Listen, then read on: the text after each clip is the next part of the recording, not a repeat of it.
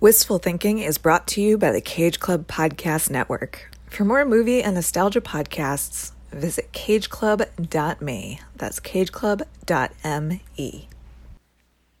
Welcome to Wistful Thinking, the podcast where we revisit pop culture from our youth to see if it's as good all grown up. I'm Jordan Poland Clark, and with me is my co host, Kara Gale Regan. Hello. And with us today is Cage Club co founder, Mike Manzi. Hello. Hi, Mike. Hi. Um, so today we are going to talk about the 1975 cult classic, The Rocky Horror Picture Show, uh, which I had not seen since I was 16. And even then, I think I only saw it once. what about you guys? Uh, I was very into this movie in like Really? oh, very much so. It it's a rite of passage for a lot of weirdos, and I was one of those weirdos. Um, so in like middle school and high school, I was very into it, and then I just kind of got sick of it, and I don't think I've seen it since. So it was really fun to revisit. Not since high school. Yeah, I don't think so. Maybe Okay, once in college, but that's it. Um, yeah, I had always sort of known about the Rocky Horror Picture Show growing up and heard about it as like a midnight movie, and people would get dressed up to go see it. Um, I never did, but it was always like playing at the theaters I was going to to see some films. Um, at, like growing up, but I never saw it until high school, and I also don't think I've seen it since high school. To be quite honest, I think I watched it a lot when I first discovered it because it just blew my mind. Like, you know, most things. As it should. Yeah, um, like just you know, watching this right in the middle of puberty, you know, it's like probably the perfect time to discover this movie. But uh, yeah, and I was very excited to come back and revisit this. We we're gonna talk about a different uh, program on my return to the show because I haven't been here since the net. Oh, um, yeah. It's Before it was. Wow, even that was a long time ago. It was our second Yeah. episode. it wasn't even officially wistful thinking yet. I don't believe so. This is my No, it was still. Well, we had the title. Okay, but it wasn't the format. Um, so I was very psyched that you guys sort of were like, you want to watch this instead? And I was like, oh yeah, I've been meaning to get back to it, and you know, this is the perfect time of year to watch it, and yeah, I loved it. Awesome. I did. You guys used to go? Did you guys used to go to the screenings? I think I went to like maybe two of them, but it's a little much for me. I don't like loud noises. I don't like Yeah. people flapping around in my face. So uh, Yeah, I prefer to like stay home and watch it. I've always wanted to go. I I haven't. It's funny. Um, I just found out that in the town that I grew up, that like right down the street from where I live now, they're actually going to start doing it every other week at the Oh, wow. movie theater there. Like That's a lot. It's Yeah. it's crazy. like the timing. is- Uh, I can't make it this weekend because the you know I'm going to see Mandy, the new Nick Cage movie, so I can't make that. I got priorities, you know, Yeah, Cage Club course. priorities, of course. But um, I I would love to try and get there at least once. Like it just. Um, it just looks like a blast, like an experience, just like a one of a kind thing, you know, like Mm-hmm. something you can't get anywhere else. And I don't think I'd ever become a regular, but I'd definitely love to pop my cherry one day. Yeah, I mean it's definitely it's worth it at least once because it is an experience. Um, and I I'm experience. curious like how like it, how the experience of going would be different now not just like because i'm older but like also like our like the the broader culture has changed so much and like there's so much more queer media out there and like i just i, I feel like the the changes in the culture might also be reflected in the audience and like how they mm-hmm. respond yeah. to the movie or how they dress for the event and stuff like that. So yeah, it would be interesting to to go at least one more time. Well, so this is, do you guys this feel like this is a positive representation of that culture? Like, I would, you know, because I would feel like even nowadays, like, this shouldn't even be a midnight movie. Do it at like 12 in the afternoon. Right. kind I mean, thing, that's the know? other reason why I haven't gone again is that it's just I'm a night person, but I don't want to go out that late. But- well, that's what. Okay, so I I saw this. I don't know why, but for some reason, my like high school friends and I decided that like we were gonna go see a screening, when we were like 16. And so we watched it beforehand and then like we watched it the week before or something and then went to the screening. And like I remember very little about it except for that it was Christmas time. And so in addition to like being a whole thing, there was a Santa Claus there. who and all the virgins had to come sit on his lap and get a present. Oh God. Which was I thought I don't was very that. uncomfortable. I didn't like it. but like whatever. And we all got made fun of because we were super young too. Yeah. Um, but so I remember that, and then we were also sitting like right in the front, and the, my friend next to me kept falling asleep, and one of the actors kept cueing me to poke her awake every time he saw that she was asleep. um, so yeah, watching stuff late at night is hard. Yeah. Yeah. Well, this is actually considered to be the longest running release in film history because it's never actually been pulled by 20th Century Fox from its Oh, original cool. 1975 release. Oh, that's a great. That's in a cinemas. Yep. that's an awesome title for it to be holding right now, and Mm-hmm. it, it, it kind of is right. If I'm not mistaken, I'm pretty sure this was like, if not the first midnight movie, it definitely gave like midnight movie its sort of name and reputation, and then yeah. like you know stuff like The Room, right? Like This is why we have the room, yeah, right? well, yeah, right. Like at least screenings and why people throw like spoons at the screen for that and all kinds of things too. It's Yeah. right, it's definitely from this. Well, before uh, the Rocky heart like the, the way that they got the idea for the midnight screenings for Rocky Horror was that uh, John Waters' Pink Flamingos, which came out in 1972, and then also uh, Reefer Madness, the 1930s anti-cannabis propaganda Have film, you guys had seen been. Reefer Madness? Yeah, it's I've bonkers. I've never seen It's it. It's so great. I just watched it for the first time with my dad. That's funny.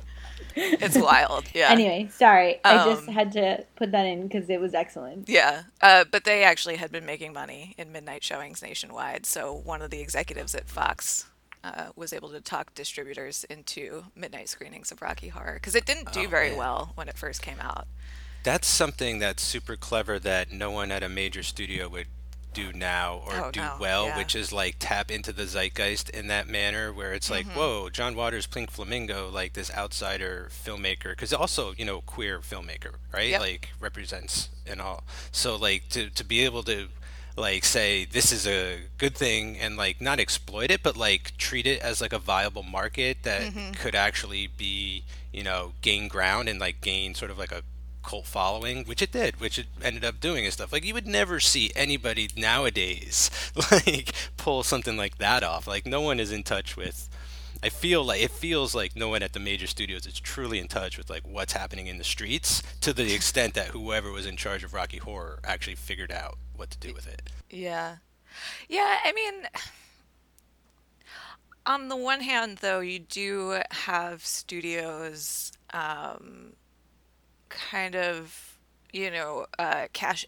Uh, cynically cashing in on the push for diversity and inclusion. Um, but I think also, like, the way that subcultures exist now versus how they did in the 70s where like people actually needed to like congregate in physical spaces for for that sort of thing to even exist um, versus the internet now. So it's i don't know it's it's it's hard to kind of compare the two.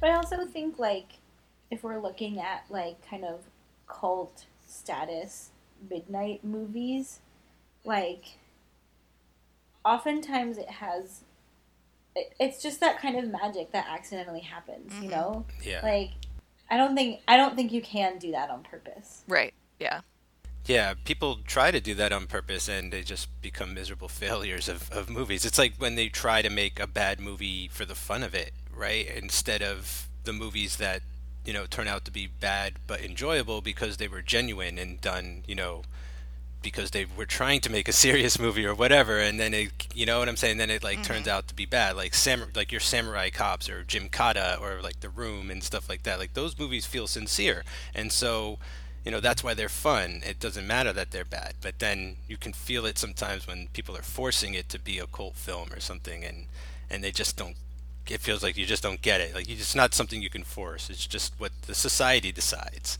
Right. You know, they're gonna they're ultimately the judge.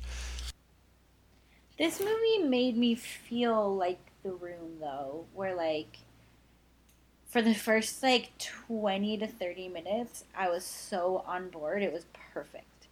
And then for like 45 minutes in the middle, I was like, ugh, this is so hard to watch. it's a lot. Like it's it, it's overbearing. Like it's an induction. You know, that's how I kind of feel about it. Like we are Brad and Janet. Like our mm-hmm. everything about us has been stripped down, and we're just being, or at least at the time I first saw it, just exposed to an entire world I didn't really know existed. Like Yeah. like this. Like I was into horror and science fiction, but I'd never seen anything like this, and especially nothing like Tim Curry before. Yeah, I mean, even like yeah. So even though I feel that way, I think that's more like I wonder if I saw this as a as the musical, if I saw this on stage, Oh yeah, yeah. if I would feel differently. Because I think I think for me it has uh, more to do with not the actual content or the acting because that's kind of spectacular, and more to do with like the way that it's actually put together. Mm-hmm. It's just very very easy to get lost in. There's mm-hmm. just too it's too many things. It never breathes. Like you never have a chance to catch up to it almost mm-hmm. once it gets going Yeah, that's a good way to put it. Yeah. Yeah, I'd agree. I've forgotten how sort of fast paced it is. Like I was at first gonna just sort of write down every time a song started, but then I was like, wait a second. you can't Yeah, You- like- too many songs it's almost entirely sang this movie. you know, it's Yeah. it's more like an opera or something. Yeah. which which i have no problem with but like Right. something about the way that it is sung or the way that it's structured i couldn't pay attention to like half of the words in most of the songs. That also just could be me in the way that i receive information. That could be mm-hmm. my own problem. I, I Yeah. have pro- I have problems with that too in musicals at times when songs are exposition heavy also and Yeah. they don't repeat enough or something. And there's also definitely times when they're not singing and they're not explaining things. They're just sort of you know like cracking jokes or double entendres and or they're just teasing each other you know? So it doesn't help that when they're not singing they're not really explaining what's really happening either. Yeah, before I sat down to watch it, I like read the plot summary on the Wikipedia article and was like, I don't remember any of this. Uh, Because when I tried to like think about like what the plot was, I was like, I don't know, like a couple squares show up to a castle full of weirdos, and then there's a golden god, and then they swim, and everyone looks great in thigh-high fishnets, and that's all I that's all I can remember. Everyone does look great Amazing, right? everyone looks Great. incredible like i, I remember the Susan Sarandon's boobs are like incredible. Oh, I, she looks so much uh, like Bette Davis in this movie. It Oh, yeah, just, she like, really does. Creeping me out almost. I was like, this is this is weird. But um, I remember the first time I saw Columbia sitting on top of a jukebox in that golden tuxedo. I love that costume I- so Yeah. like. I definitely changed that day. like I didn't realize like what was possible until I, I was like, okay, now I'm like completely like blown away. It's like possible. out Yeah. There. Um, it's just like she just jumped off the screen. It's just like I, like a cartoon character come to life or something. It was just crazy. Yeah, I um I dyed my hair the color of Magenta's hair for like five years. I forgot that that was the reason why. Until I watched this and I was like, "Oh yeah, I forgot. First of all, I forgot I had hair that color for that long. And then second of all, like this is where I got the idea for it. I definitely now with like Halloween coming up, I'm considering like a riff raff costume or something. Well, that that- maybe like they'll have like a Halloween showing uh, down the street in town that I'll go to. I don't know, but like it's definitely watching this. Definitely, you know, I'm already love Halloween, but it just gets me so much more into the spirit because it's you know such a show. Like it's the rocky horror picture show. Like it's right in the title. Like it's almost as if these people know they're being filmed or something. Like like they're putting on a show for brad and janet but it's really the audience. And um, even tim curry like looks at the camera a few times and like gives a winking nod or something like that. And it's just terrific. Like even if i don't always understand what's happening or you know it's overstuffed and it's just you know at times just pure madness like it doesn't matter. Like i love it. It it, it kind of reminds me and this might sound crazy but we just recorded an episode for atomic blonde on the watch the throne on the uh, watch the throne podcast.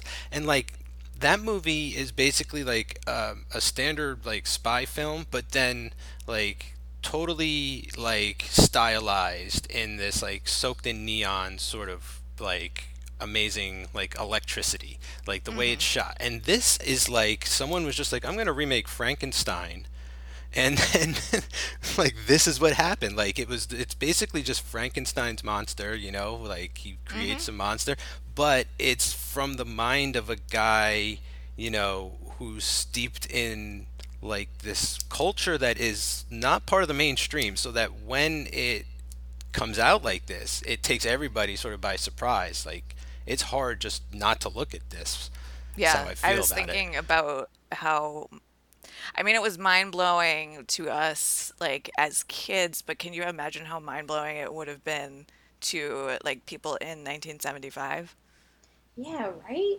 Like, That's something I was considering this time. Like, I feel like the culture today would be way more into this and accepting of it and may not even think that Oh, it's yeah. all that crazy, you know? No, I mean in a ra- like a world where we have RuPaul's Drag Race, you Yeah, know, y- and ex- mhm. things, you know, Right. and that's just like one example. Um, but yeah, I mean, it just is a completely different culture that we live in. You know, like glam rock was a thing, but that's that's but about this it. is so beyond that. Yeah, Right? yeah, Yeah, you figure Bowie um, is most people's sort of like Mm-hmm. reference for glam rock, and it's like because he's David F. and Bowie, you know, like it's because he's he was basically like a god, like you you know, like I don't, I, and but yet he was still sort of what the mainstream knew about it. This is like the deep sort of underground layer, the like you know you dig a little deeper into glam rock, and then this is where you get. Um, sort of behind the public eye or something more behind Yeah. closed doors sort of sort of feel yeah. Uh, they actually in the stage production that preceded the movie, uh, they had the actors do their own makeup, which often happens in theater because you're working with small budgets. But for the movie, they actually got um, the Pierre LaRoche, who w- had previously been a makeup artist for people like Mick Jagger and David Bowie,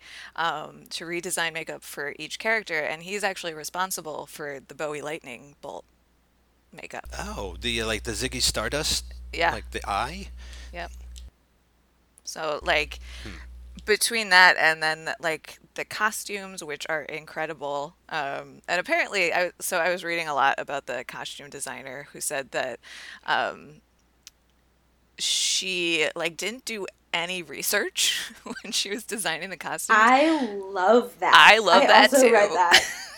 That's uh, even though I'm like an obsessive researcher, I just think that that's awesome that she was able to kind of like cobble this stuff together. And a lot of which, um, I mean, she she in her own book is attributed to like um, basically giving the punk movement their style. Uh, I don't know if anyone's Oh. actually verified that information. It's a little suspect coming from her own But book. isn't that? But but- didn't like? Because I read that, but like, didn't I don't believe that. I don't really Didn't believe punk that. Style come from like, oh god, I can't remember their names. There's, um, the people who worked with the Sex Pistols. yeah like malcolm Uh, mclaren like Vivienne, yeah, and Yeah. like Vivienne Westwood. But Like, I f- isn't that where that came Well, from? so- but it seems like they watched this movie Oh, for sure. And I mean, yeah, maybe that leather jacket that Frank-N-Furter wears at one point, I'm like, Jesus, like that. My like, I knew people who had that like exact same jacket in high Mm-hmm. oh yeah Um, yeah i had but the um, things that are like specifically attributed to her are ripped fishnet stockings, which I did wear as a teenager. Uh, glitter and colored hair were all like directly attributed to Mm. Rocky Horror. i had green hair in, Yeah. uh, when i was a junior dyed it Yeah. green but um, I had I had every color hair. It did too at My one hair point. started to break off of my head. Oh my god, the same thing stop. happened to me. Really? We're Yeah. the same person. So weird. Yeah. on the um, stuff all the time. on the uh, the costume note, I mean, obviously aside from Columbia's you know tuxedo, but you know the the party guests, right? Um, they used to, and they still do to a degree, creep the hell out of me. I think they're supposed to be aliens, right? Like Yeah. I don't, right? They're Transylvanians Yep. and stuff. Yeah. So, but that to me is like the scariest part. The idea that they're just kind of standing up on, you know, looking at them at the lab, and they're always just sort of onlookers and. uh, That whole like voyeuristic sort of mentality of it and everything, they just creep me out. But I love it. I love it. I don't know. It's like one of those weird sort of nightmares things like that pop into my head once in a while, but I like it. I don't know. it's crazy. I agree with you that I think they're the weirdest part, but I don't think I like it. Why not? a little too creepy. It's yeah, it's like a little too like culty Mm. that Okay. yeah. Although it it didn't occur to me that they were aliens until you just said that, and that helps a little bit. Yeah, because I didn't even pick up on that until like one, uh, two or three viewings, to be honest. Because there's so much to absorb in this movie. Like the music alone. I remember I owned the soundtrack and used to li- listen to it in the car. You know, back when there were tape decks in the car and stuff, like in the '90s. But um, there's so much to absorb. I didn't even pick up on the whole like planet Transylvania or the galaxy transsexual, like all that. I, I just thought they were talking about, you know, uh, Europe.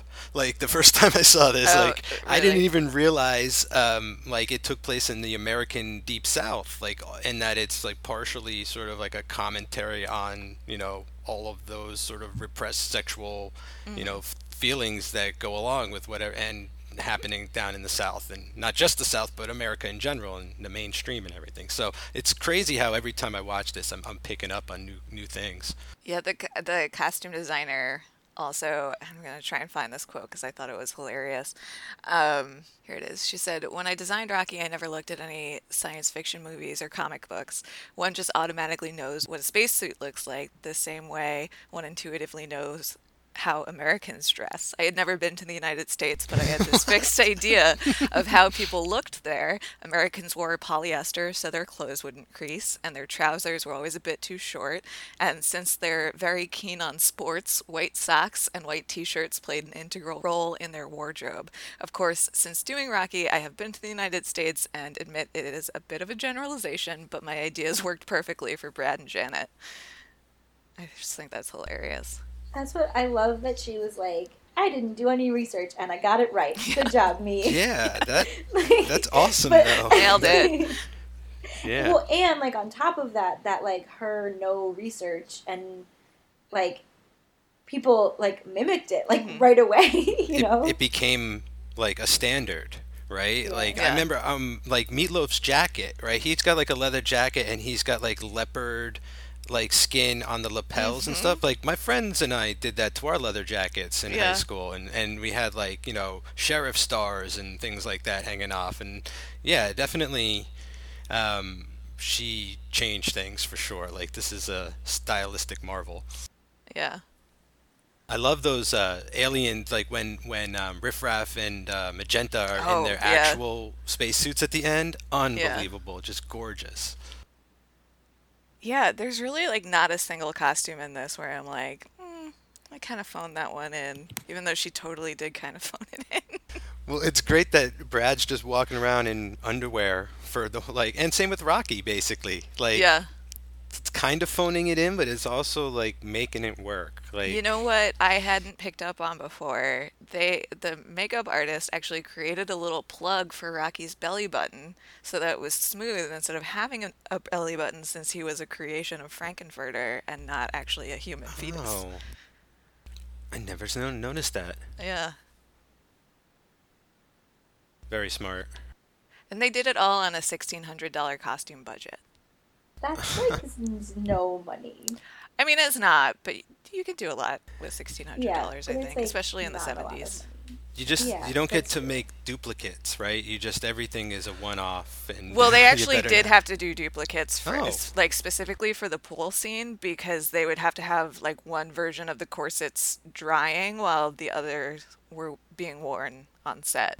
Oh wow! Because I Um, totally was watching that, going like, these people are suffering for their art because just in this. They're soaking and they're smiling and they're kicking really high and they're just trying to do I this. love that you know? scene so much. Oh, it's I- amazing. That might be my favorite part. Yeah, I think it's my favorite part. Um, but the like castle or like the mansion that they filmed in was kind of in disrepair, and it was like freezing in there. They had no heat, no bathrooms, and uh, Susan Sarandon told the studio heads uh, about it, and they told her she was complaining too much. But then she got pneumonia after filming the pool scene, and according to Richard O'Brien, she was shaking with fever and should have been under medical supervision, but refused to stop working there was a, a warm room that they created in the ca- in the uh, estate uh, that was filled with space heaters. Um, but then the room caught on fire, so Too warm. Too warm. too warm.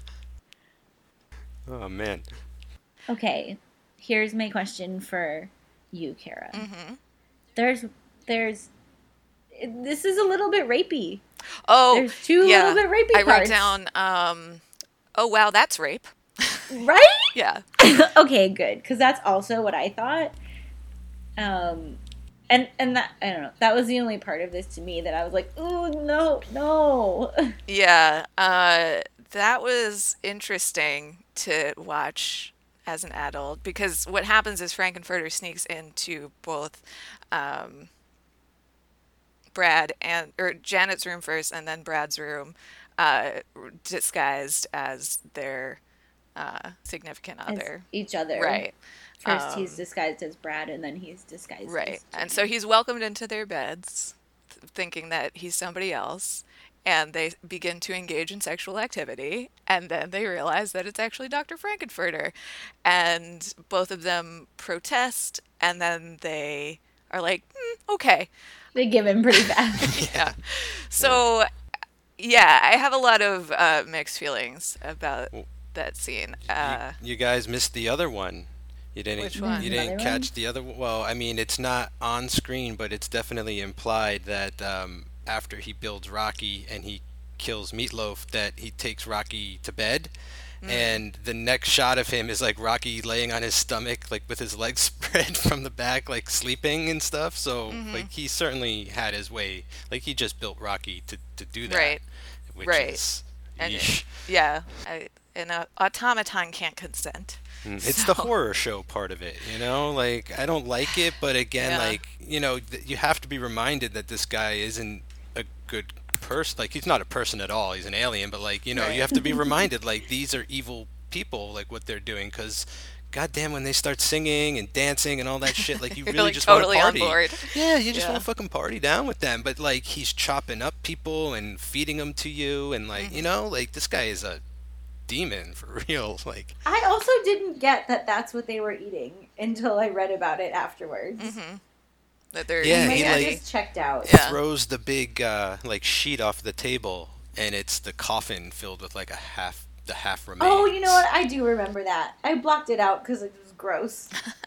Yeah, because everything is such like a great time, but it, it- you know it's not. Everything is just disguised as a as a good time, but what's really going on is like very dark. Like Mm-hmm. look at Brad and Janet. Like they're kidnapped. Basically, they're like knock on the wrong And door and they're they're, like- not allowed to they're, leave. like, very okay with it though. Well, they're like They come also very sort of 50s naive representations Right. of like people and stuff. So it's definitely yeah, a that's satire. true. And they're just like trying to be polite and stuff. Yeah. Mhm. But so to circle back around to the oh wow that's rape. Um, Oh, yep.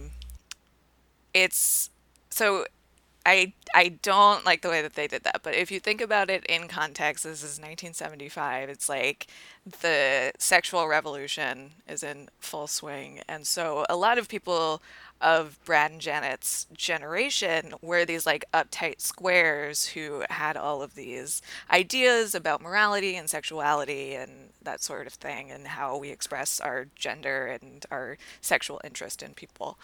Um, and then they come to this castle and kind of get their minds blown, among other things.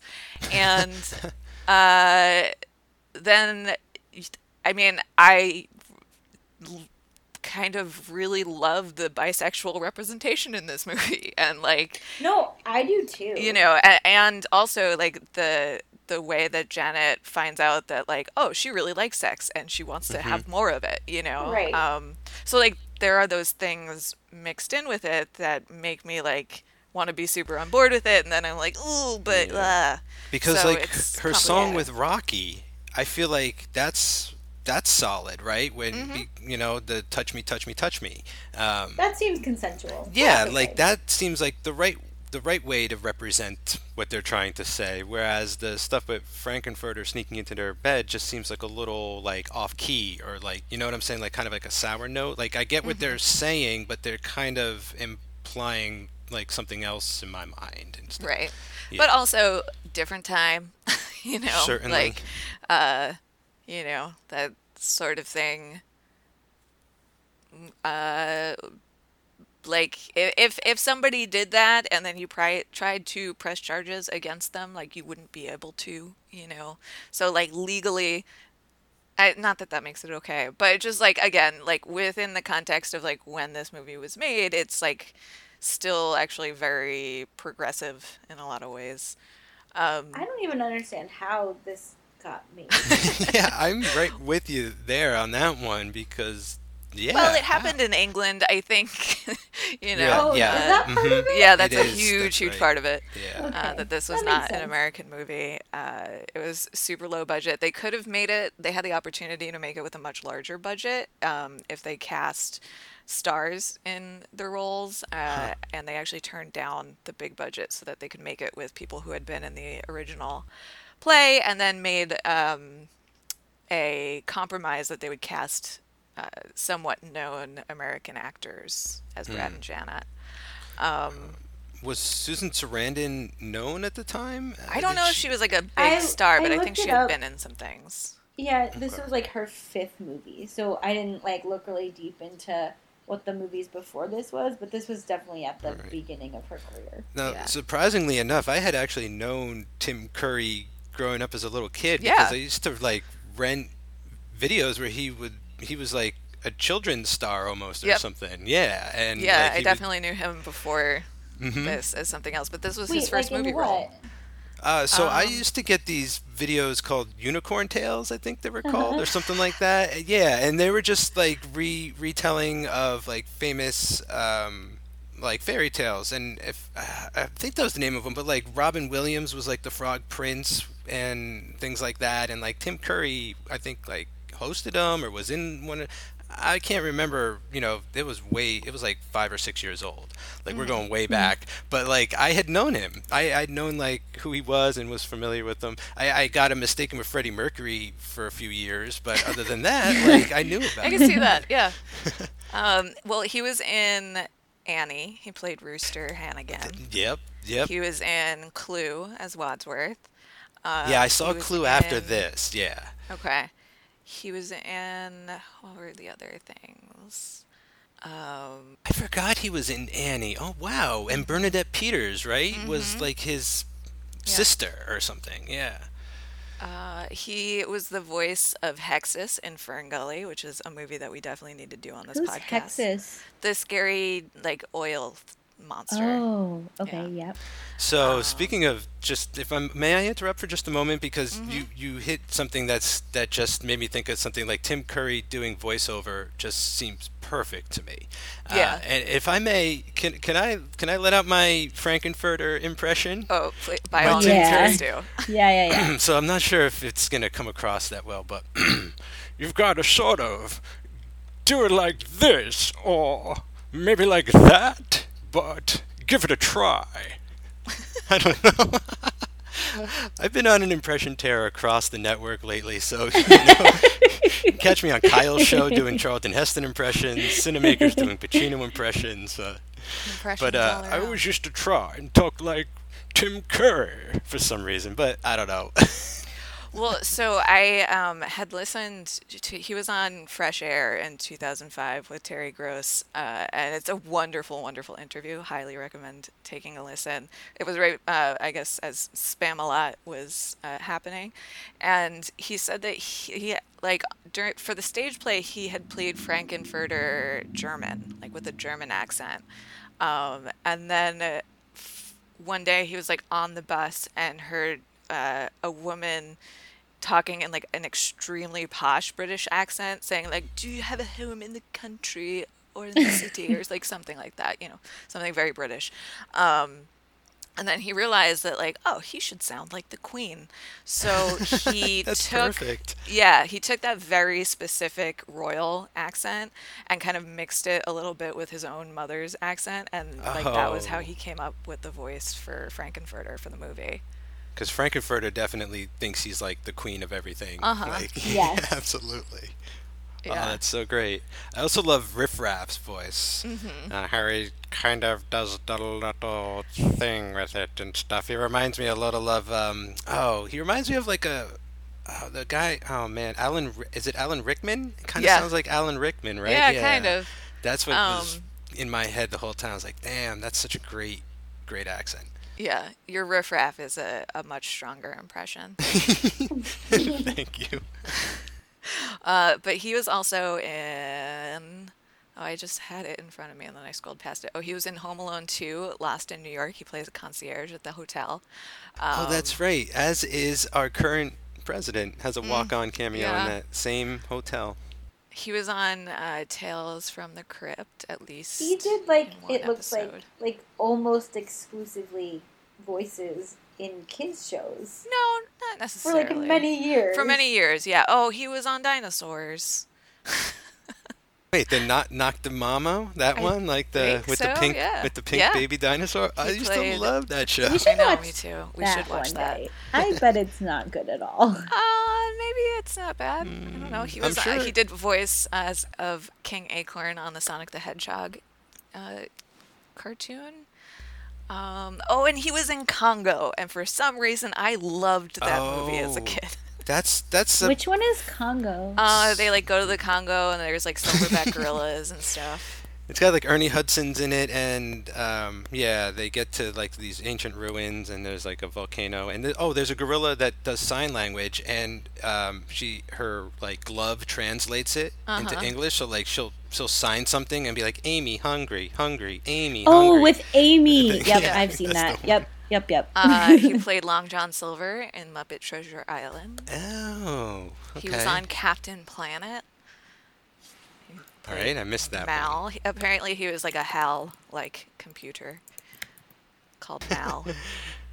I don't think you want to do that, David. He- he seems like he is a very excellent stage actor. yes. Like, Yeah. I'm gonna let's see, what else has he been in? Oh, Let's he's see. been. He's. I think he's done. like I mostly feel like that's acting. probably his jam, right? Yeah. yeah. Okay. Um, and un- un- recently, unfortunately, he did suffer a stroke. But Yeah, I he, saw that. Um, I, if I'm not mistaken, didn't he play like the professor part in the Rocky Horror TV version so or something? he was the criminologist, the guy who is like, which I completely forgot was even in the movie. Uh, who is breaking the fourth wall and like t- is the narrator basically for the story, which I think is a Mm-hmm. missed opportunity to have him because the professor uses a wheelchair and like why not use an actor who actually uses a wheelchair in that part, right? Oh, good call. Yeah, maybe he didn't just have the strength. I think he's kind of getting up there in age. Mm. yeah, he's like 78, I think, so it's pretty old, but. It's great that um, he's contributed at all, too. Though that's awesome. Yeah, an interesting thing about the the wheelchair use in this movie, it's never really like they don't really make a big deal out of it, which is cool. And it's important representation for non-paralyzed wheelchair users, I think. Because the majority of people who use wheelchairs aren't paralyzed. However, a lot I think the like popular conception of people who use wheelchairs is that they use them because the lower half of their body doesn't work, right? Right. Um, and so in this movie, you have the professor doing high kicks in the wheelchair. And I just, I love that. I really enjoyed it. It made me think of Doctor Strangelove. Have either of you seen Yeah. that? well, not in a long time. Yeah. Also not in a long time, but, But the the titular character, Doctor Strangelove, is is in a wheelchair, but doesn't necessarily like isn't his. It's not that his legs don't work. He's in it Mm-hmm. for like other reasons and stuff. But it I definitely got a sense of that when he started doing like high kicks in this. I was like, oh, he doesn't need it, or like it's not because like he needs it, but it's not because his legs kind of thing. Mm-hmm. right. Yeah. There was, um, I noticed some Nazi stuff in this movie. Some I had not wait, picked up some on previously. you mean? I mean the the the flag flying over their house like gave it away for me like immediately. I was Yeah, like, you've got a I black di- flag with a white circle and a black lightning bolt through it. I was like, that feels like the Stasi. I did not pick up on that until um, I guess the lab scene. He's like the surgical gown that he's wearing has Mhm. a red triangle on it, Yep. um, which was used uh, by the Nazis to identify their homosexual prisoners. It was usually an upside down pink triangle, um, which was then repurposed by the gay liberation movement um, and turned right side up, I guess. yeah, Uh, like the triangle, right? It's now like kind of a symbol. yeah, and Yeah. and uh, like most iconically used, I think probably by ACT UP, the um, activism group in their Silence Oh. Equals Death campaign. That's probably where most people have seen it the most. Um, so I like picked up on that. I was like, oh, okay. I mean, that fits in, you know, with what's what's going on here. And then um, after he reveals Rocky, who is kind of an Aryan ideal Mhm. man, um, Magenta says uh, it's a triumph of your will, like which is a, a reference to the Leni Yep. Riefenstahl movie. Yeah. And I was like, I didn't pick up on "What?" any of it. Yeah, and I wrote down, "Oh no, is Magenta a Nazi?" Oh Yep. no. Yeah, but I don't like. I Well, it, she's an alien, but it's Yeah. the sa- it's the same social structure, I guess. yeah, I don't know. I just it was Well, interesting. And if Frank-N-Furter was originally German, German. Yeah. too. I mean, I, not that I'm saying like this is like has like Nazi messages to it. I think it's actually Oh, no, kind of the opposite. right, they're taking Um, the piss out of the Nazis in this. Right, sure. they're saying like, look how ridiculous you look. I think. Exactly. And th- this was only 30 years after World War II and after the Holocaust. Um, so like th- that like that stuff being in there is definitely not at all an accident. Um, That's so. That's such a different context to think about. Yeah. Like having it that close. yeah, for sure. Yeah.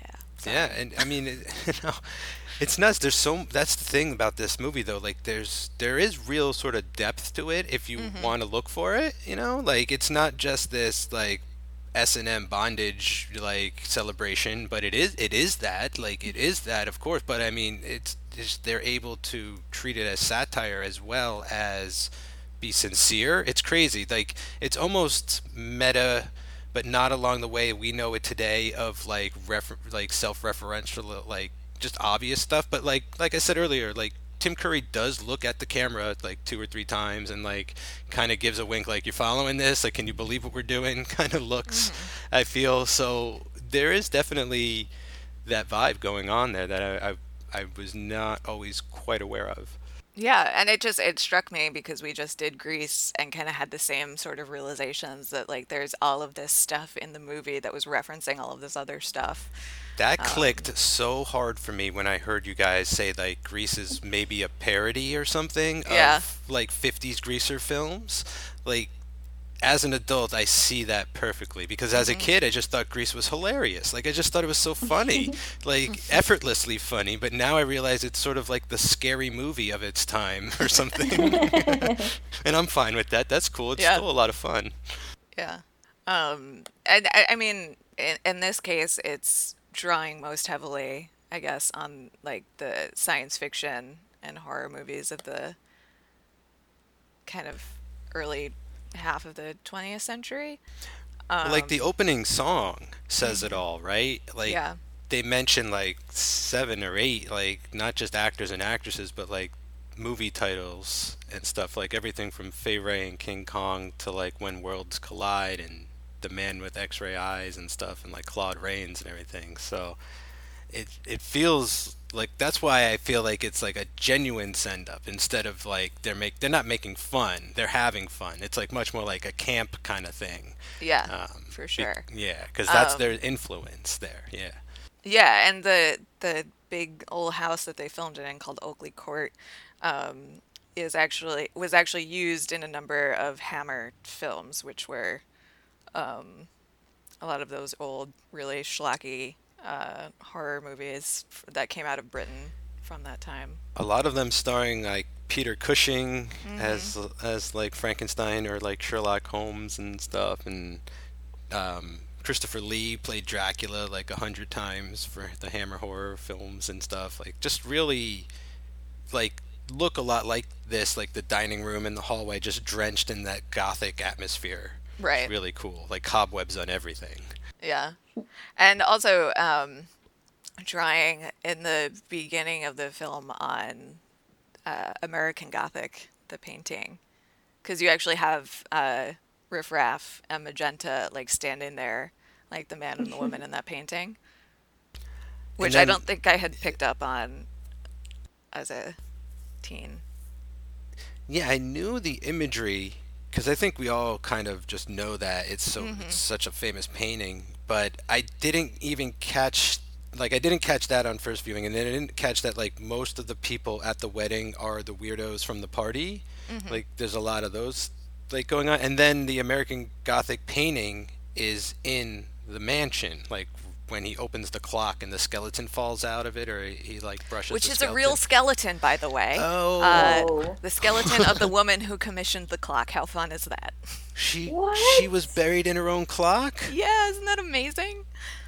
And why why isn't that movie coming out this summer? Right. what? yeah, that was a fun fun fact to learn.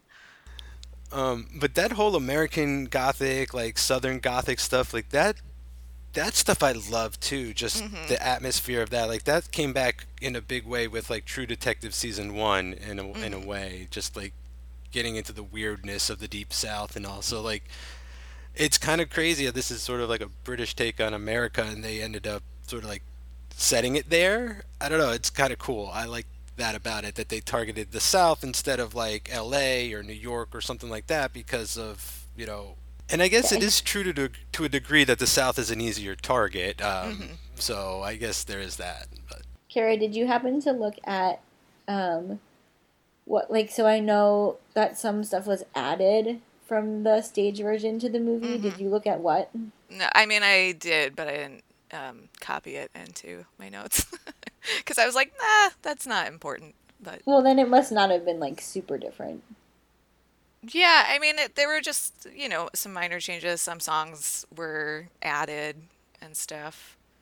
Um, the accent change that I mentioned, costume changes. I think uh, so. Like Columbia's sequined costume was created for the film. Magenta had not been in a made costume previously.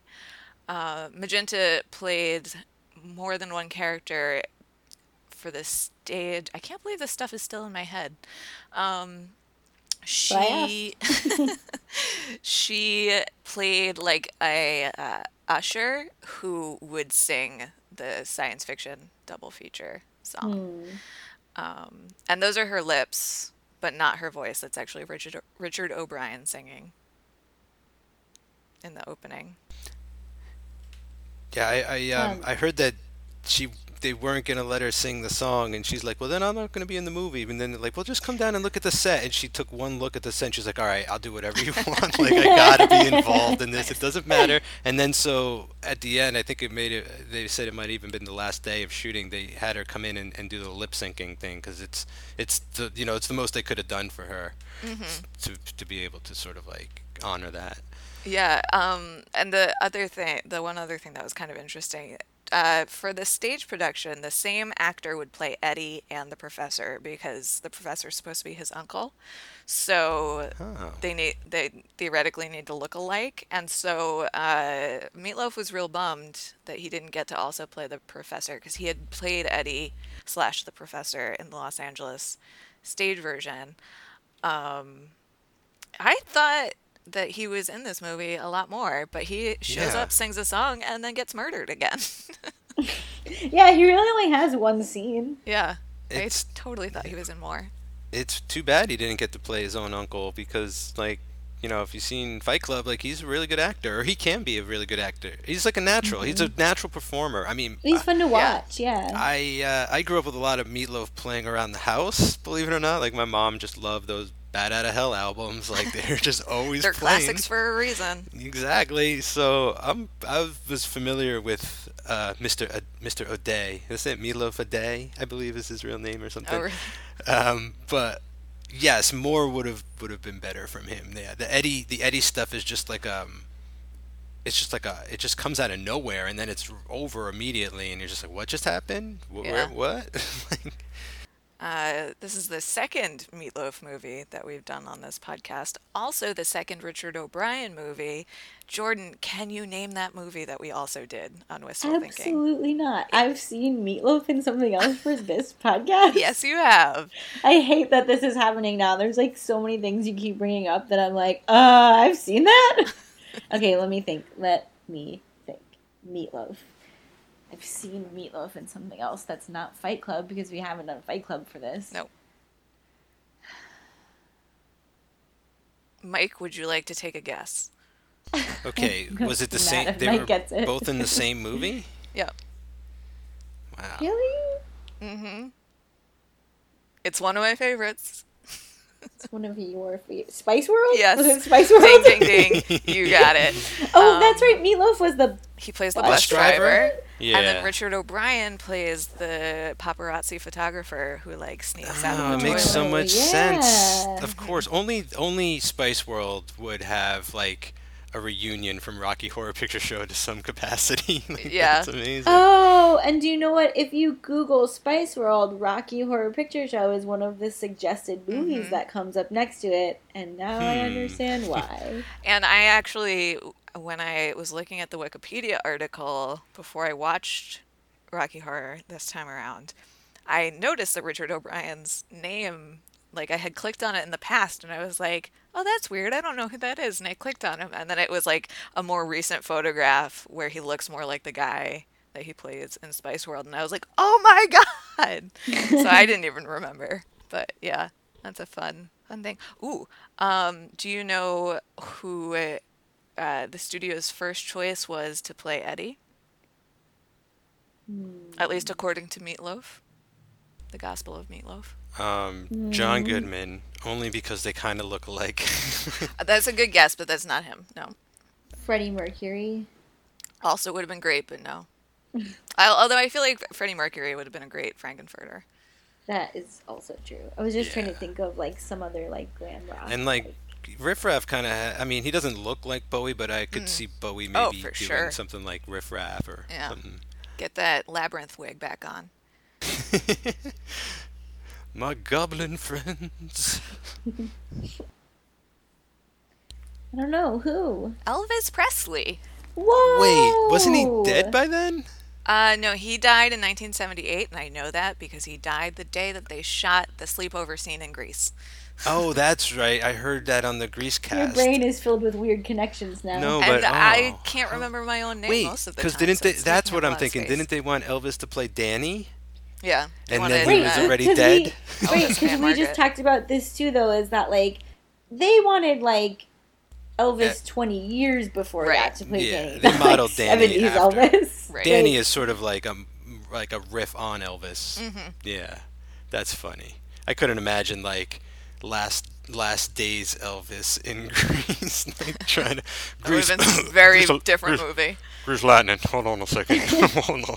Wait, and he would he would be supposed to be a high schooler too. No, Yeah. he'd need to be like you know the phys ed coach, like the Sid Caesar. Yeah, to yeah, Elvis. Or even um, the pedophile at the school dance. Oh, the talk show Oh, host, the, yeah. the show host, the host, stand host. hits on Marnie. Yeah.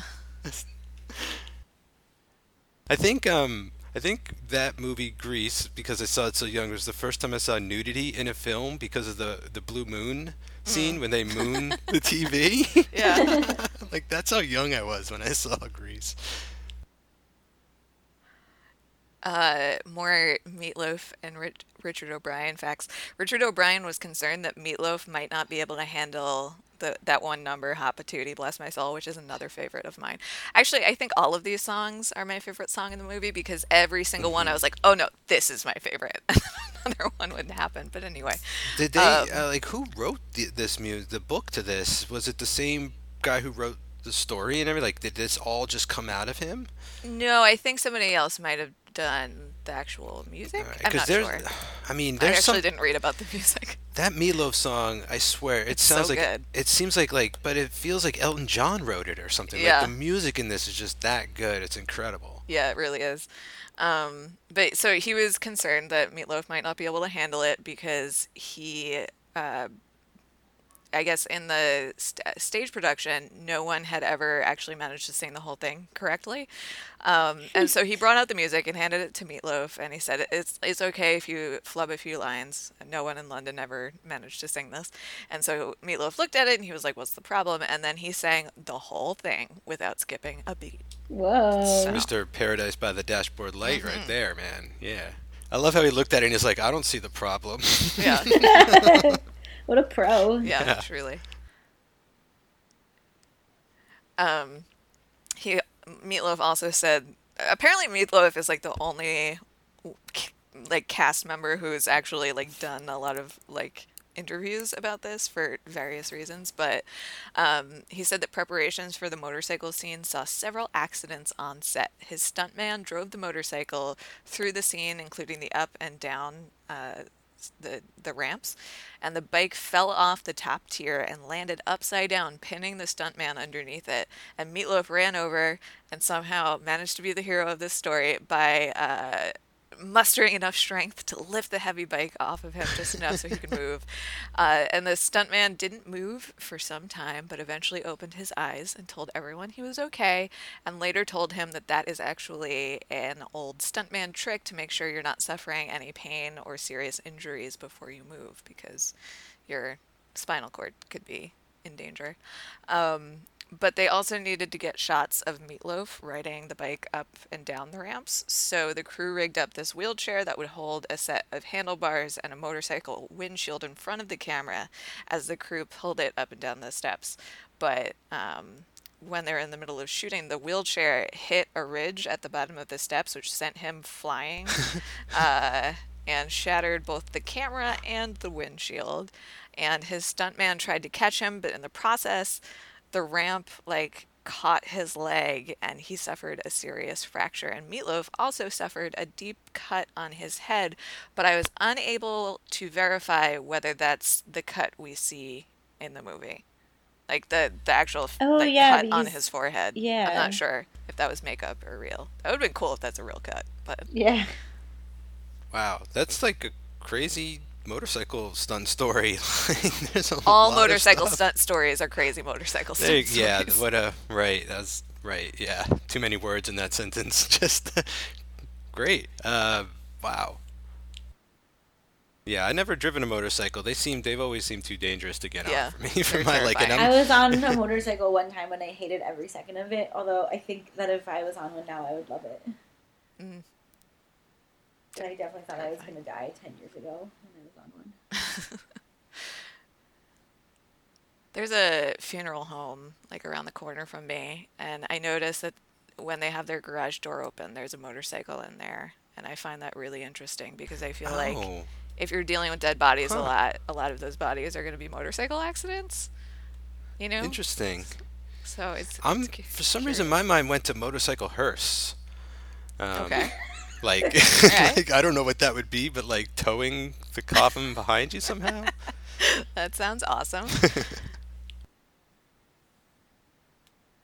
Oh, uh, apparently Vincent Price was actually offered the role of the criminologist slash narrator, but had to turn it down due to scheduling conflicts, which is very unfortunate because I would He love to been see that. great. Yeah. Apparently he was very interested in the role because he had seen it, um, the stage play, and loved it. Yeah, this seems like it would be like definitely his sensibilities. Like that's funny you mention it because it kind of now that you mention it, it feels like he's kind of missing from this somewhere. Mm-hmm. like he should be there. Yeah, like it's an ode in part to the work that he put out there. Oh, for sure. Um, Mick Jagger wanted to play Dr. Frank-N-Furter. That is also a version of this movie that I would love to see. With like Mick Jagger, Elvis, David Bowie. like, who's your dream cast? Vincent Um, Price. Mick Jagger could also play the mouth that sings the song in the Mm. beginning too. He's Yes. got that big Yeah. mouth of his. So when I was in Montreal for the summer, when I first got there, there was like the there's a big circus festival, and part of the circus festival is that um, the students from one of the really good circus schools um, like perform in the street, and then they like perform in the street all day, and it leads up to like this show that they do all together. And one of the acts this year was um, a swinging trapeze act, which is just like a trapeze bar that swings back and forth and you do tricks like on top of it and underneath it. It was a swinging trapeze act to Sweet Transvestite. Oh. And it was like one, it was a beast of an act, but like I was just so happy that I was like, wow, it's acceptable to watch this in the street. There Mhm. are families here and there and like it wasn't just the one person performing, like the whole cast of all the kids is like, you know, down there performing to this song. And I was just like, this is great. I feel happy right now. Yeah, that's nice. It's So that wouldn't be cool everywhere.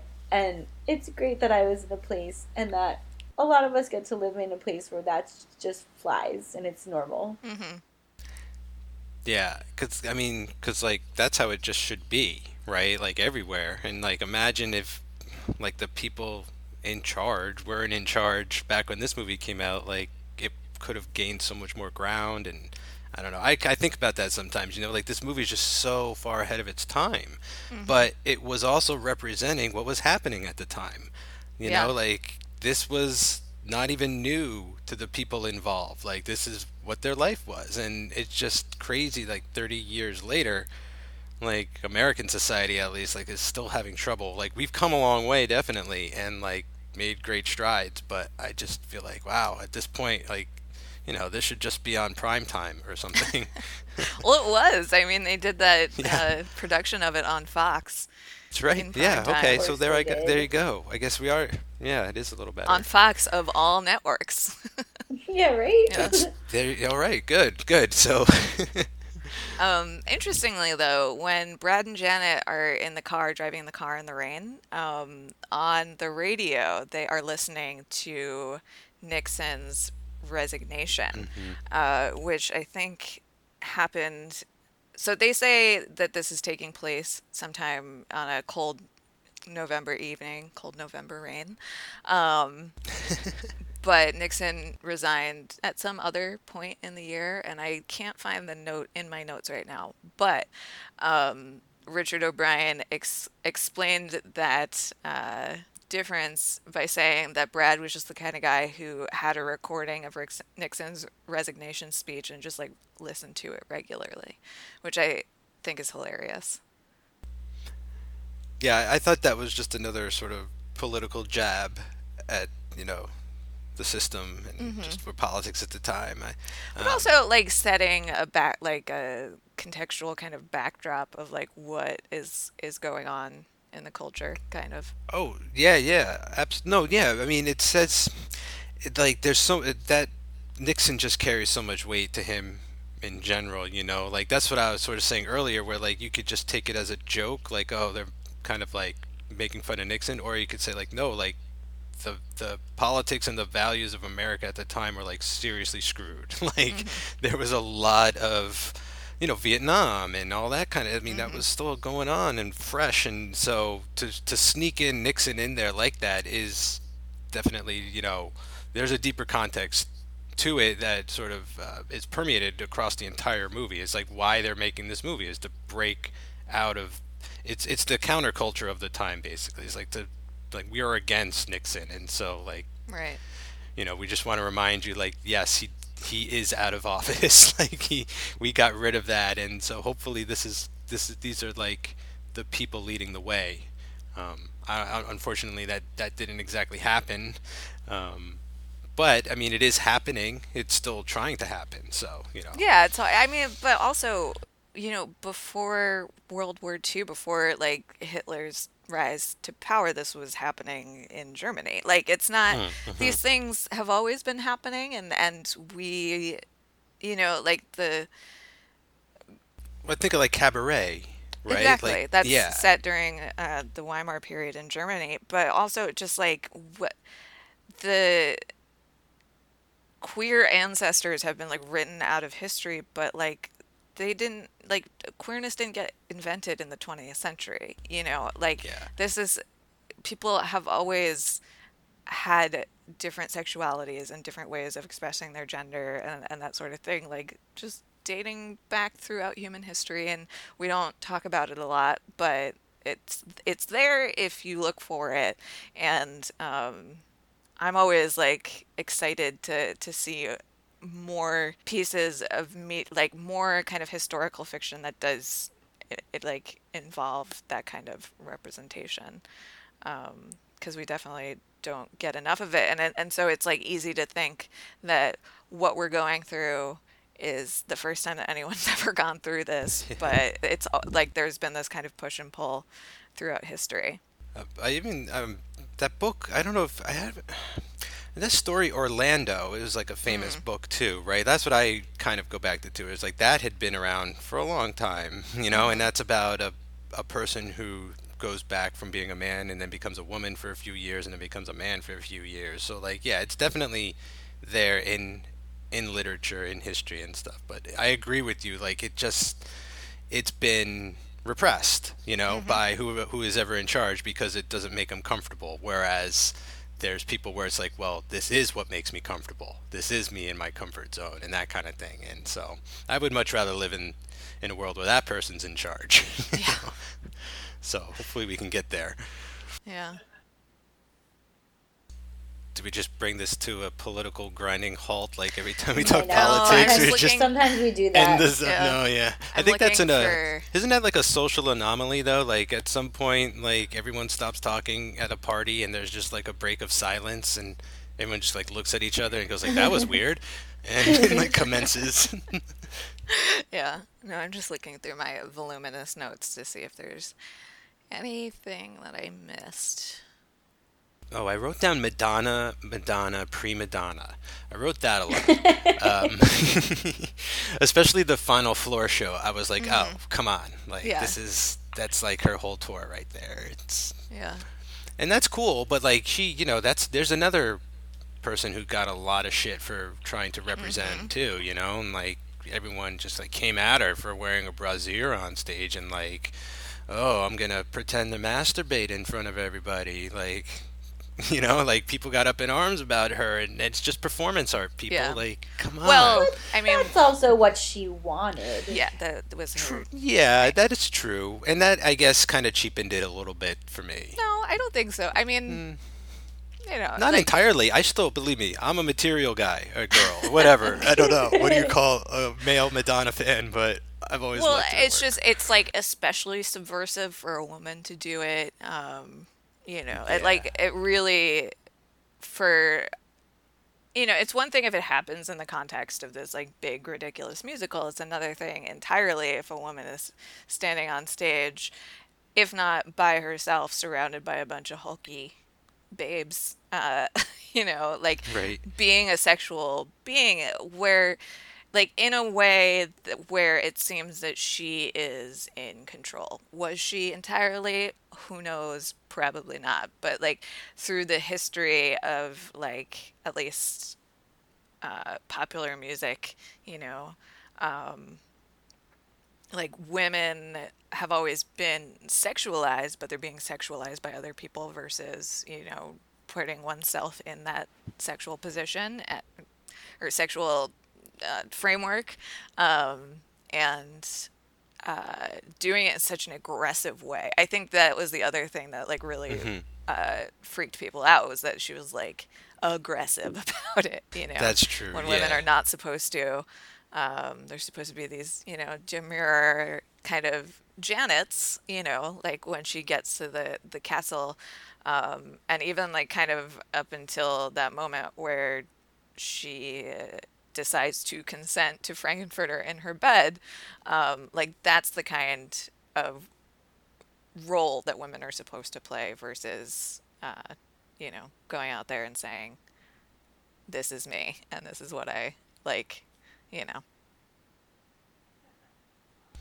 Yeah, I, I always just personally I just feel a little out of my depth sometimes when like talking about like this kind of stuff in general sometimes, but you know, just being a you know almost 40 year old white guy, right? Like I just sometimes feel like I don't, you know, I just can't see it from every angle. Um, Yeah, no, and possible and, that's stuff. So fine. like I always, one I kind of worry about it sometimes. Like if like, oh, did I, if I, if I like accidentally offend to some degree or anything like that. Mm-hmm. So I always try and, and be mindful of that kind of, kind of thing in general. But, um, I mean, just in because this movie isn't necessarily like the easiest movie to talk about. Like, it just brings up a lot of like, yeah. you know, questions, feelings, you know, And also, kinds of the language of it has changed so much in the 43 years that it's been out. Um, But I also think, Mike, what you're saying is like, like even I as a woman feel that way a lot of times because yeah, I'm a woman, so like my experience is very different than that of like a white guy whose life is like pretty pretty easy for the most part in a lot of ways because society made it that way. But even I feel uncomfortable talking about a lot of these things just because we don't practice talking about them Mhm. and like so much of it is just like my own experience and my you know limited worldview because that's all i can know. And like so so many times i really just want to stay quiet and like listen to other people because i want to try to understand better. And then that can help me understand my own experience better. So like even i feel like i have trouble talking about all of this. Yeah, that that's valid. we're just not practiced at it. And maybe uh, some people like, are but yeah, uh, well, you get better at it by doing it, you know.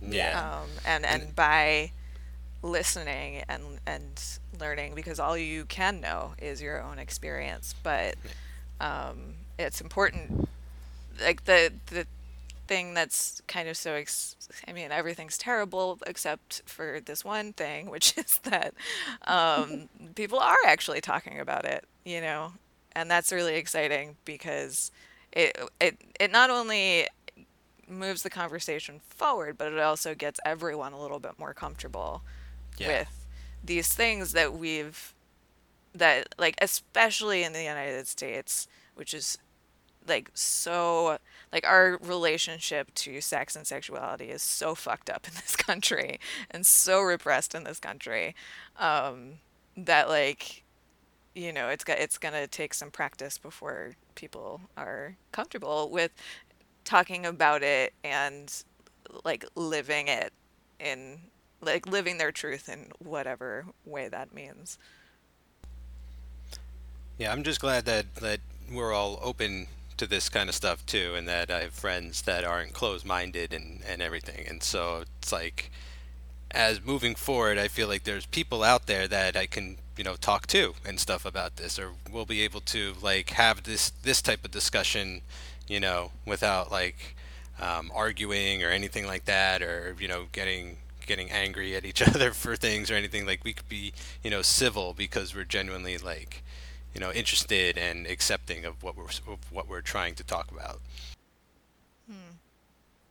Something Tim Curry said during that uh, Terry Gross interview that I listened to that I found really interesting was that uh, when actors would ask him for advice for playing these characters, whether it be Frank-N-Furter or anyone else in a production uh, of Rocky Horror, he would tell them like, don't think about this as like doing drag. It's it's not that. This is just what everyone wears in Transylvania. Like this is just who they are and like it's not a big deal and they're just going about like this is just their lives, you know. Um and I think that's a really interesting lens to look at this movie through where you know, especially because people you know, thanks to RuPaul's Drag Race and stuff like that, are so much more familiar with and more comfortable with drag and stuff like that. Um, it's easy to then turn around and look at this movie as like, oh, everyone's just doing drag, but that's the, these are characters that are being like fully inhabited and like living their lives versus putting on. Right, they don't like turn into something else when they Mm-hmm. go to sleep at night and wake up in the morning. Like this is just who they are all the time. Right. that's good i like that about that you know that they're not they're not in costume basically like yeah this is just who they are That's and because that's like the whole vibe of uh, sort of like, you know, I mean, I don't know because I'm straight, but like, I, like just not even just coming out, but like coming to terms with things and being like, no, that is me, sort of like owning it and not putting on masks anymore, or like, you know, dressing a certain way because like society is deemed that's the way to dress. It's like, no, just be yourself, like be mm-hmm. it, kind of Don't thing. dream So- it. Be it. don't dream it, be it. Exa- yeah, that's his parting message. Even though you know Dr. Frank-N-Furter, he's an evil person. Like you know, from time to time, like he's got a you know he's got a good idea. He's just he's like he's like Thanos. He just can't implement it correctly because he's insane. you know, it's like he wants to help. He wants to like do the right thing, but he's a Yeah. madman. So like he doesn't have the thought process to do it that way. Yeah. I haven't seen any of those movies, so I don't really get that reference, but I do know that he kills everyone. So. Yeah, just the idea that he he really wants to help, Mm-hmm. right? And like he just has the worst way of helping possible. But like he's like I'm Yeah, trying well, to I do the right thing. you know, I, I think, um, like, unfortunately, circling back to the Nazi stuff that we talked about, like, like uh, clearly Hitler was super fucked up, um, and I, but like, bad guys always think they're doing the right thing. You know what I mean? Right, like, yes, there you with go. the exception of maybe like Doctor Evil, who's like, I'm evil, you know, and I'm doing that's what- evil. I, I talk to my therapist about this all the time. Like, most people are just doing their best and what they think is right. Like, all the time. Yeah. Like, And then along comes James Bond, right? I mean, like every Bond villain is like that, where it's like it's for the greater good, or like I'm only trying to help humanity. right, they think their reasons are valid. yeah, And that doesn't make it okay, but that, you know, it's the thought that counts sometimes. Maybe I don't know. Um, no, I, it's a, it's a, it's a tough. It's you know, it's tough. Like I mean, there's like all these artists out there too that make great art that are just such assholes. You know what I mean? And it's like, ah, don't even get me started on that. I don't want to get us started. I'm trying to end. I'm trying to end it actually. This point, but um, I feel it's sort of like the same thing. It's just like something snuck through the cracks with Frank-N-Furter, and he had one good line. Like, yeah, just you know, at the end of the day, be yourself. Even if, well, I tried to be myself, I almost destroyed everybody. Yeah. Uh, well, this is uh, a little bit more in your uh, wheelhouse, Mike, uh, with your show Third Time's a Charm. Did you read about the attempted sequels to the Rocky Horror Picture Show? So I read about Shock Treatment, which was the the actual sequel, right? It's like a pseudo sequel. I Yeah. heard, um, but I know nothing about a part three. Well, didn't not far. necessarily a part three, because Shock Treatment was technically not a, sh- a part two, but I'm still doing pseudo sequels. We're gonna do like the Cornetto trilogy and stuff. So yeah.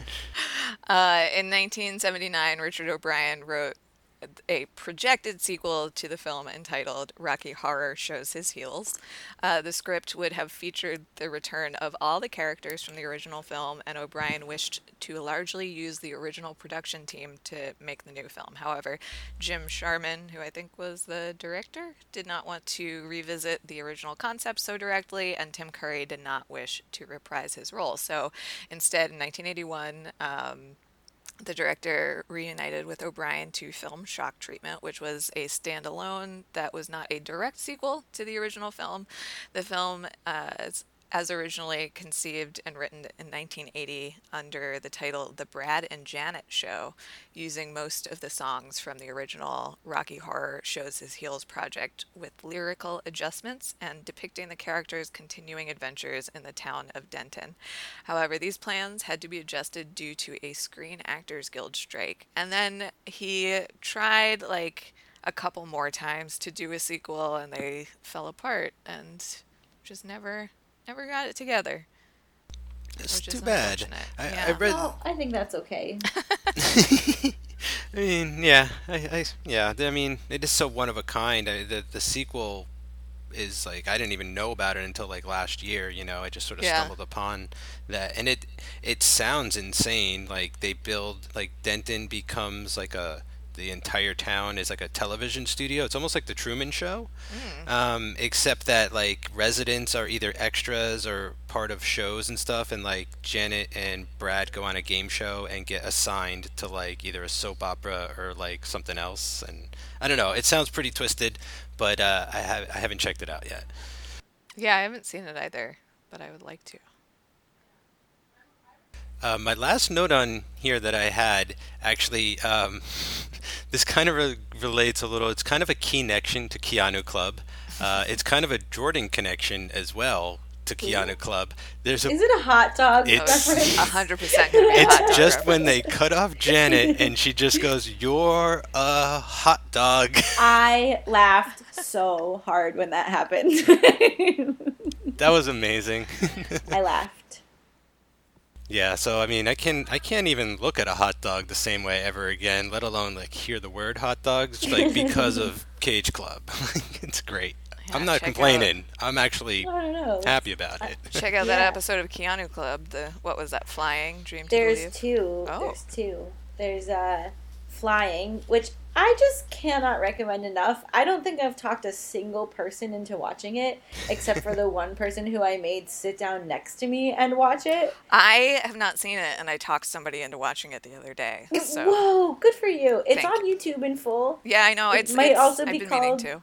It might be called Dream to Believe. Anyway, there's an excellent hot dog scene that I had to watch three times, and I had to stop it because I was laughing so hard. And uh, and then in uh, oh god, Sweet November, there's Yep. a hot dog speech. He's got to sell hot dogs. Yep. Yeah, he like he's marketing hot dogs. He's giving a whole sell on it. That's amazing. oh, and I mean, then there's uh, Dog Eat Dog. Mike, did you do that one with oh, us? yeah. Mhm. There's Dog Eat Dog, which didn't have hot dogs exactly, except it did feature a scene where two characters sprayed ketchup and mustard all over Yeah, each other, which that's I right. thought was close enough Yeah, Cage and Willem Dafoe. They're having a ketchup and mustard fight in their hotel for room. no reason. no, no. Just saw the other day, Willem Dafoe is in an. They made another movie about Vincent Van Gogh, like his later period, and cast Willem Dafoe as a sixty-something-year-old. Oh. Which, I mean, what? I like Willem Dafoe. Don't get me wrong; he would have made a great Van Gogh in his thirties. It's just, you know, whatever. Anyway, Well, he's got to be better than. Kirk Douglas, right? Like, didn't Kirk Douglas play Van Gogh at Oh, I one don't point? know. He's like, oh, I'm Maybe. Vincent Van Gogh. I'm gonna cut off my oh, ear. Mike, that's for sure your best impression yet. Thanks. Uh, well, we were talking before we started recording, and you mentioned the Rocky connection. Um, oh, to between- to Rocky Balboa. yeah, I was not. Yeah, I never put that together either. Like that, there were two Rocky movies out there, two whole, like kind of separate threads, and that people were getting them confused. That's adorable. I would love someone to show up at like a midnight screening of Rocky Balboa dressed as Frank-N-Furter, going Yeah. like, Oh uh, what? or even just do like a midnight double feature of one of the Rocky movies with Rocky Horror. It'd be funny if Rocky, the Rocky Balboa movie, like the Stallone movie, turned out to be like the midnight movie people got dressed up to like quote along with and everything, and like you get Paulie lookalikes in there, like Oh, if you just go by the Philadelphia Art Museum anytime, day or night, there's somebody running up the steps and yelling Adrian. So it's you can you can get a little taste of that there. Um, but one of the taglines for the movie was another kind of Rocky, uh, and another movie that came out in 1975, Jaws. Uh, they had one of the tag like one of the posters was the the Rocky Horror logo, the red lips, and then underneath it said a different set of jaws. Oh, I like that. I like the mm-hmm. whole marketing campaign. Yeah, well, I don't know if it was so much like a coordinated marketing campaign as like at different times they just used different slogans. Mm. Um, Nowadays, it would be a stuff. whole thing. Oh, yeah. you know, yeah. Yeah, for sure. In fact, I think it's it feels like like Deadpool like went to market the new movies. He, mm-hmm. they like any movie that a Fox Blu-ray was re-released with like him on the cover. It's like just in case you didn't know, like what if Deadpool was in Pretty Woman? Wouldn't that be funny? Actually, I'd watch it. Come that. to think of it, as Yeah. Julia Roberts too, not as Richard no, Gere. definitely as Richard Gere. How could you possibly cast Julia Roberts? She is the treasure. Um, some of the other taglines: "He's the hero." That's right, the hero. And- What? Yeah, that was not great. Uh, give yourself over to absolute pleasure. I think that's the one that I probably saw the most often. Uh, which I think, I think that's one. also the Hellraiser tagline. Like, I don't know if you've ever seen a Hellraiser movie, but the idea is like you open up the puzzle box and out pops Pinhead, and he's like, "You have unleashed the ultimate pleasure, which is pain." and like at that point, the guy who opens the box is like, "Oh shit, I'm about to get my flesh torn off," uh, but have like the most intense orgasm of my life, and that's pretty much Hellraiser. Wow, you know, I have not ever seen any of the movies because I was so scared of the video covers in the video store when I was a kid. But speaking of hot dogs, I did find um, a project on Pinterest the other day where somebody had created a Hellraiser head out of hot dogs with toothpicks. yes, yes. Uh, yeah, that was pretty good. Definitely not my kind of cooking, but I might try that because it looks ridiculous.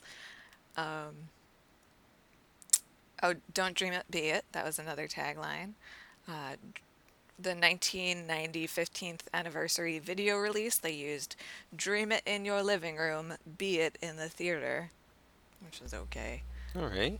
Uh, and then the 2025th anniversary tagline was 25 years of absolute pleasure. Nice. Sort of celebrating all the anniversaries. really. So if you guys were characters in Rocky Horror, who would you be? Okay, so hmm. I'm probably one of the weirdos at the party. Like I just don't know if I have if I'm a if I'm a lead. Um, mm-hmm. Mm-hmm.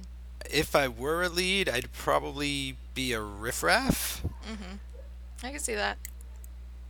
Yeah, I like the whole hunchback thing, and then at the end, I loved his hair where he put it up in like the the ponytail going forward thing. Yeah. It's- that's really. And and you get to wear high, uh, thigh high fishnets. We see a little Riff Raff leg. Hey, yeah, sure. How about you, Jordan? Hmm. I don't know. You said you had the the magenta hair. Oh no, that was you, Kara. No, right? that was Kara. Oh, my bad. Kara. My bad. I mean, I always identified as magenta, but then when I was watching it this time, I was like, oh no, am I a Janet? Because she faints I a kind of lot. think I'm a Janet. and she gets really cranky when she's cold and wet, and so do I.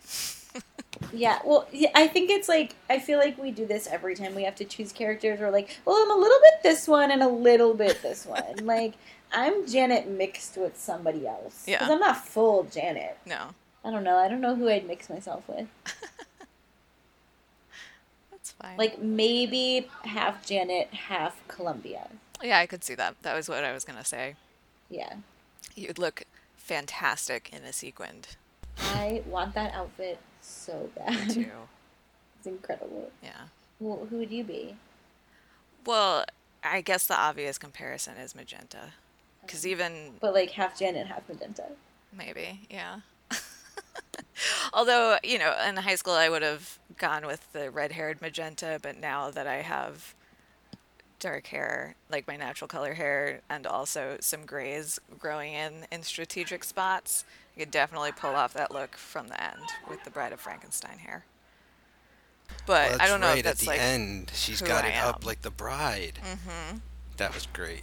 yeah, I love that costume. Um, Oh, so Kara, okay. If you had to choose, are you gonna be outer space magenta, ready to go back in her in her gear there with the hair, or Auntie Entity in Ooh. the chainmail? I'm gonna have to Google that. that's Tina Turner and Beyond Thunderdome. Oh, I don't have to Google it. You guys Google told me it about anyway, that 'cause she song. I've looks listened to the amazing. song. Isn't the song great? It's a good song. Yeah. You have to see the movie. It's so good. Uh, hmm. God, that's hard. Well, Magenta doesn't have Similar a 200 pound shoulders. costume. Yeah. True, true. There, yeah. Yeah, she uh, Tina Turner's costume weighed like 210 pounds because it was all steel possible? mail. It was made out of steel. Oh my god. Yeah, and wearing high heels. Can you believe that? Tina Turner, a true powerhouse. A treasure. Yeah. Yep. Um, I don't know. I gotta go with Tina Turner. Every All time. right. Yeah. Maybe I- not the most fair question. So. No, they're know. both such good costumes. Yeah, it's it's a toss up maybe. Um, but yeah, no, I think I uh, I'm a Janet mostly, with a bit of magenta, some Columbia, a large dollop of Frank-N-Furter, and like a sprinkle of Eddie on top, maybe. Oh, I might be. That's funny. I was um, so I, I brought up earlier. You know, while we talk about how people dress up and go to this and everything like that. I actually remember having that conversation once and saying like I would actually dress up as Eddie. Like I would I would do that. I would go that far. You know, I would. uh Whatever he's got, like the cut on his head and sort of like the leather jacket and everything. Like I could, I could do that. I see myself doing that. I could dress up like Eddie. Uh, hey, does anyone else have anything to add about Rocky Horror before we wrap this up? Um, oh, uh, I don't think we mentioned this, but Richard O'Brien, when he wrote this, was living as an unemployed actor in London during the early 70s, and he mostly just wrote this because he was bored. Oh yeah, I love that. Yeah. It's like one That's winter and best. he I was mean- bored. I love that this is just from his mind too. Like Yeah, just it's wild. boom. That like this could I mean obviously it takes like a lot of people to put on a production like this and like it's nothing without the production design and the costumes and everything but like the fact that like so much of it could have sprang from one person's twisted mind. I love it. All right, Kara, you got anything to plug? I don't think so. Uh, I well, actually, I was recently on Mike's podcast, Third Time's a Charm, where we were talking about Mad Max Beyond Thunderdome, um, and Tina Turner in all of her glory. So definitely listen to that. Or if you just go to cageclub.me slash Kara, you can find all of the episodes that I've been on with other Cage Club shows.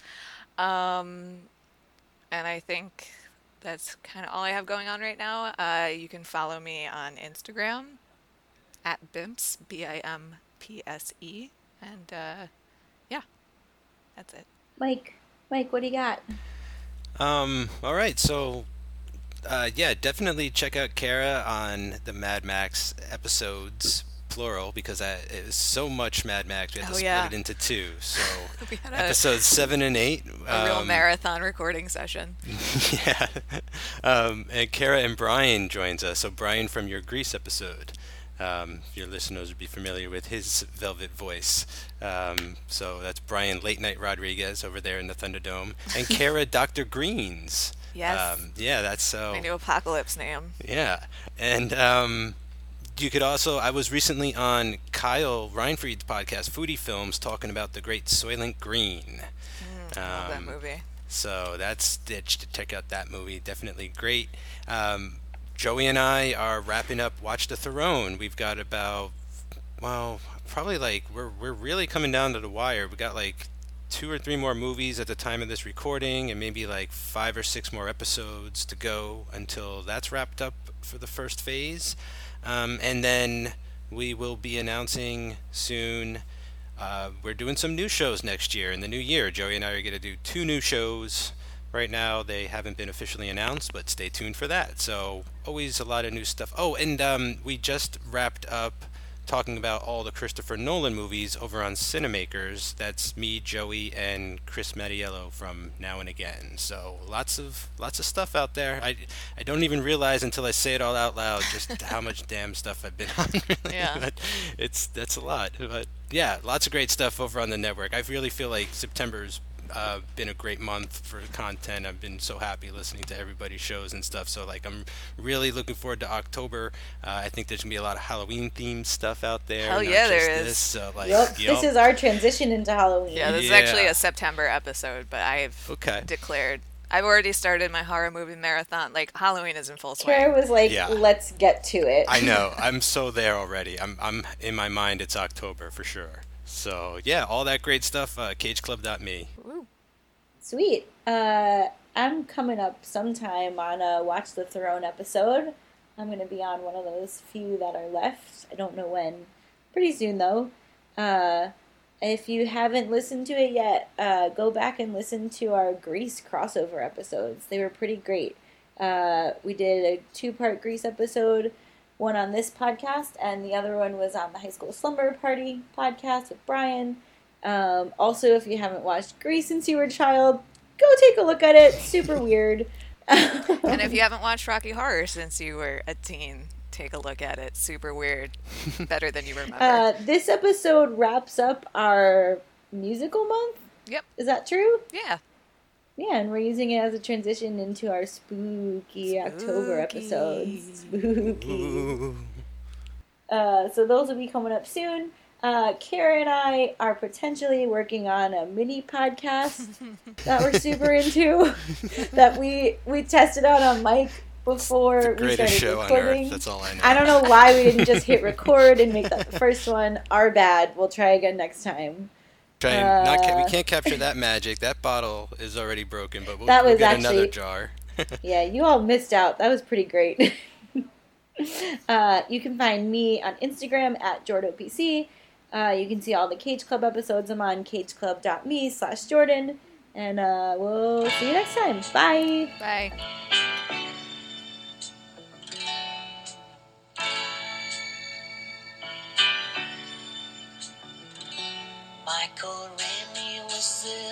The day the earth stood still, but he told us where we stand. And Flash Gordon was there in silver underwear. Claude Rains was the invisible man. Then something went wrong for Fay Wray and King Kong. They got caught in a cellular jam. Then at a deadly pace, it came from outer space. And this is how the message ran. Science fiction. Double feature. double.